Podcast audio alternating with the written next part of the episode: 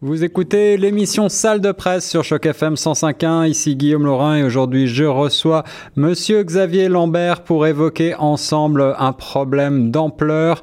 Après l'année dernière, les Panama Papers, vous avez certainement entendu parler des Paradise Papers, ces documents qui sont sortis sur des centaines de documents qui concernent des paradis fiscaux et qui incrimine de nombreuses personnalités mais également des grandes entreprises.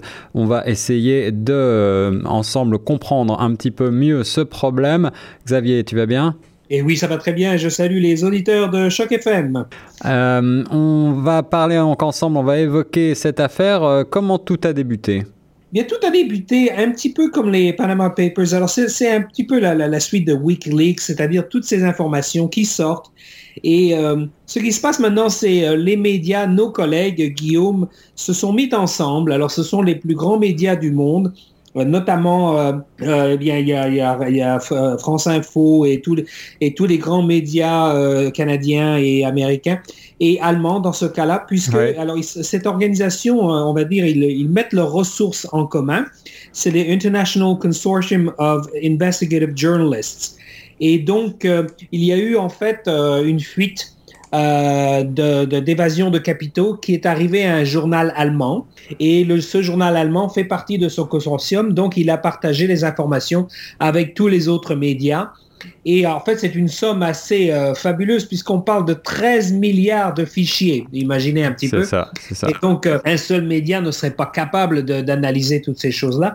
Donc, ils se mettent ensemble et ils se partagent un petit peu la tâche pour voir justement... Alors, on parle d'évasion de capitaux, c'est-à-dire ce sont des compagnies, des individus qui ne veulent pas payer d'impôts et donc se débrouillent pour s'expatrier offshore dans un pays plus tolérant vis-à-vis des impôts. En général, ce sont des pays où il y a exactement 0% d'impôts. C'est ça. Et donc, ils y arrivent. Alors, alors les Panama Papers, c'était quand même assez gros, mais apparemment, Paradise Papers, c'est encore plus gros. Alors, le nom vient du fait que, en fait, ces paradis fiscaux, ces pays où les compagnies et les individus se sont expatriés, sont souvent justement des pays au soleil, petits paradis ensoleillés. Et paradis fiscaux, ce qu'on appelle les paradis fiscaux, que le principe on le connaît depuis longtemps. Mais ces paradis fiscaux, on en retrouve au cœur même des grands pays ou des grands complexes occidentaux, au cœur même de l'Europe, au cœur même des États-Unis et très proche dans les Caraïbes.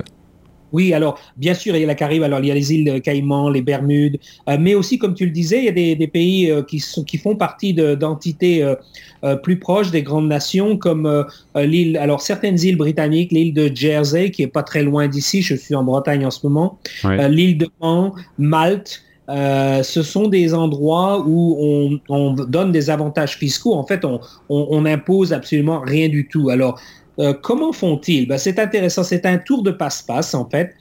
Donc, par exemple, on va prendre le cas du pilote automobile Lewis Hamilton, parce que c'est assez cocasse. Oui, donc, il a été épinglé notamment dans ces Paradise Papers.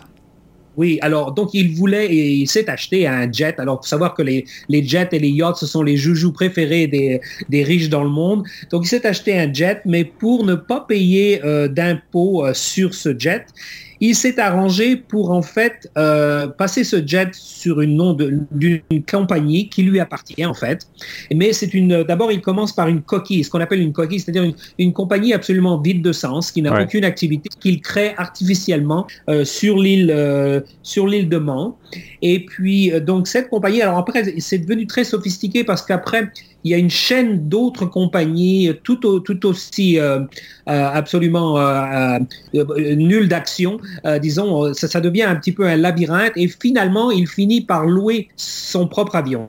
Il finit par louer son propre avion à lui-même, voilà. Alors, toutes ces sociétés qu'on appelle sociétés écrans, en effet, elles visent à ce qu'il soit plus difficile de remonter à la personne incriminable. Mais ce que je voudrais savoir, Xavier, est-ce que ces procédés, ces procédures de tentative d'évasion fiscale sont punies par la loi des gouvernements? Parce que on entend parfois parler, eh bien, simplement d'optimisation fiscale, et certains expliquent très sérieusement que tout cela est légal. Alors qu'en est-il vraiment? C'est la différence justement entre les Paradise Papers et les Panama Papers. Les Paradise Papers, un bon nombre d'entre elles, parce qu'on est en train encore d'analyser un petit peu les situations, mais un certain nombre d'entre elles, on va dire, sont à la limite de la légalité. Dans certains cas, dans le cas de Lewis Hamilton, ça semble légal. Il n'a pas enfreint la loi. Donc, mais c'est le problème, c'est que l'opinion publique trouve ça parfaitement amoral ou immoral, on va dire, parce que toi et moi et chacun d'entre nous payons des impôts. Alors pourquoi ces gens n'en paieraient pas? C'est plus là la question. Mais pour répondre à ta question, oui, c'est la plupart du temps c'est légal, mais c'est une façon de contourner quand même. Et donc voilà, c'est ça, ça remue beaucoup, disons, le monde, puisque il y a des personnalités quand même importantes impliquées près du pouvoir.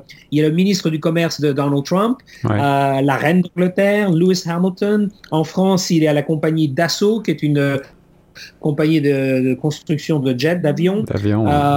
Et au Canada, nous avons M. Stephen Bronfman, qui est un peu l'argentier de notre Premier ministre Justin Trudeau qui semblerait est aussi impliqué dans ces détournements, pas des détournements, mais une optimisation, comme tu m'as dit, de l'investissement.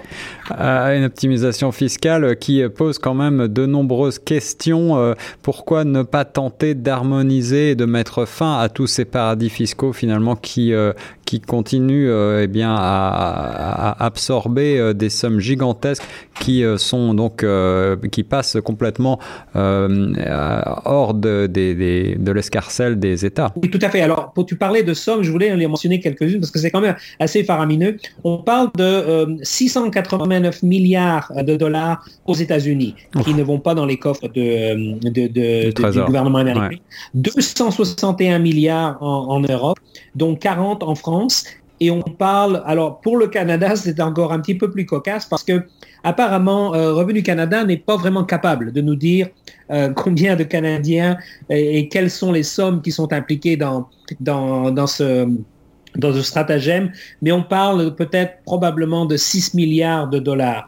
Alors, ce sont des sommes évidemment énormes. Et c'était très drôle parce que je regardais la presse canadienne et je voyais nos confrères de Radio-Canada qui essayaient d'estimer avec qu'est-ce qu'on pourrait faire avec 6 millions de dollars. Parce que c'est là la question, parce que c'est quand même de l'argent, du manque à gagner pour le gouvernement canadien. Alors, d'après nos confrères de Radio-Canada, ça pourrait créer 200 000 crèches, 4 600 logements à loyer modéré, 650 traitements des eaux, d'usines de traitement des eaux, et 18 Jet Hornet qui sont achetés, comme tu le sais, par l'armée canadienne. Donc c'est un gros manque à gagner, et c'est ça qui crée justement ce scandale. Et c'est ce qui crée le scandale, et l'animosité de Monsieur Tout-le-Monde, je crois, est due en partie au fait que cette optimisation fiscale, légale ou non, eh bien, elle est le fait essentiellement des gens les plus riches de la planète. On parle toujours des 1% les plus riches qui donc cherchent à se soustraire encore plus à l'impôt, toujours plus par des stratagèmes, et on peut le regretter. Quelles seraient les solutions à apporter à tout cela? Alors, les solutions, on est en passe quand même de pouvoir... Certaines choses qui ont été faites dans le cadre des Paradise Papers ne vont plus être plus possibles. Car il faut savoir qu'en septembre 2018, 50 pays auront mis en vigueur ou ont accepté de partager les informations bancaires. C'est-à-dire que si je m'en vais maintenant en Suisse, par exemple, qui était un pays qui était assez coutumier de la chose, si je m'en vais en Suisse et j'ouvre un compte en Suisse, c'est tout de suite le gouvernement canadien va être au courant. D'accord. Donc ça, c'est déjà un progrès. Il y a 50 pays qui ont accepté de participer. Alors ça se met en place petit à petit. Panama est un autre pays qui a accepté, mais aussi l'information, par contre, de Panama arrive très lentement. C'est-à-dire qu'ils font un petit peu la sourde oreille. On leur demande des informations, mais ils les donnent au compte-gouttes. Alors, la solution n'est pas évidente parce qu'il faudrait que tout le monde s'entende sur le fait qu'on ne va pas essayer de cacher de l'argent quelque part. Et il y a 200 pays dans le monde. 50 ont accepté de partager les informations bancaires. Arriver à 200, ça ne va pas être facile. Je crois que la piste était donnée un petit peu par le ministre de l'économie française aujourd'hui ici, c'est-à-dire que il faudrait que les pays qui hébergent ces compagnies écrans ou ces coquilles, comme on les appelle, devraient être sanctionnés. C'est-à-dire que s'ils demandent des prêts au Fonds monétaire international ou quoi que ce soit, ils se soient refusés. S'il faut un consensus de tout le monde sur la planète, ce n'est pas évident. Sur 200, il y aura toujours quelques bourbigaleuses qui accepteront d'héberger de telles choses. Et oui, parce qu'une véritable économie parallèle s'est mise en place et certains donc en bénéficient. Merci beaucoup Xavier pour ce point. Moi je fais un petit parallèle avec, tu sais, le dopage qui se passe dans le monde des athlètes. Oui. C'est un petit peu la même chose, c'est-à-dire que les tricheurs sont toujours un petit peu en avance sur le système. C'est-à-dire que, on savait que les athlètes inventaient des nouveaux procédés, des nouvelles drogues. Ouais, alors à chaque fois que les instances internationales essayaient de parer à ceci, ils trouvaient quelque chose. Et j'ai peur que dans ce registre, dans ce domaine-là, ça va être un petit peu la même chose. C'est-à-dire que il y aura toujours des gens qui vont probablement essayer de contourner le système et qui seront toujours un petit peu en avance sur les mesures prises au niveau international.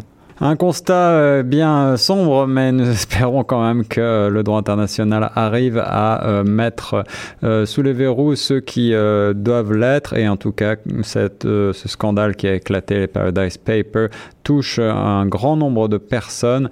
On devrait voir d'ici quelques mois un petit peu plus clair et peut-être effectivement des sanctions envers les sociétés écrans ou envers les États qui hébergent ces paradis fiscaux. Xavier Lambert, merci beaucoup de t'être prêté au jeu de cette interview spéciale pour la revue Salle de Presse.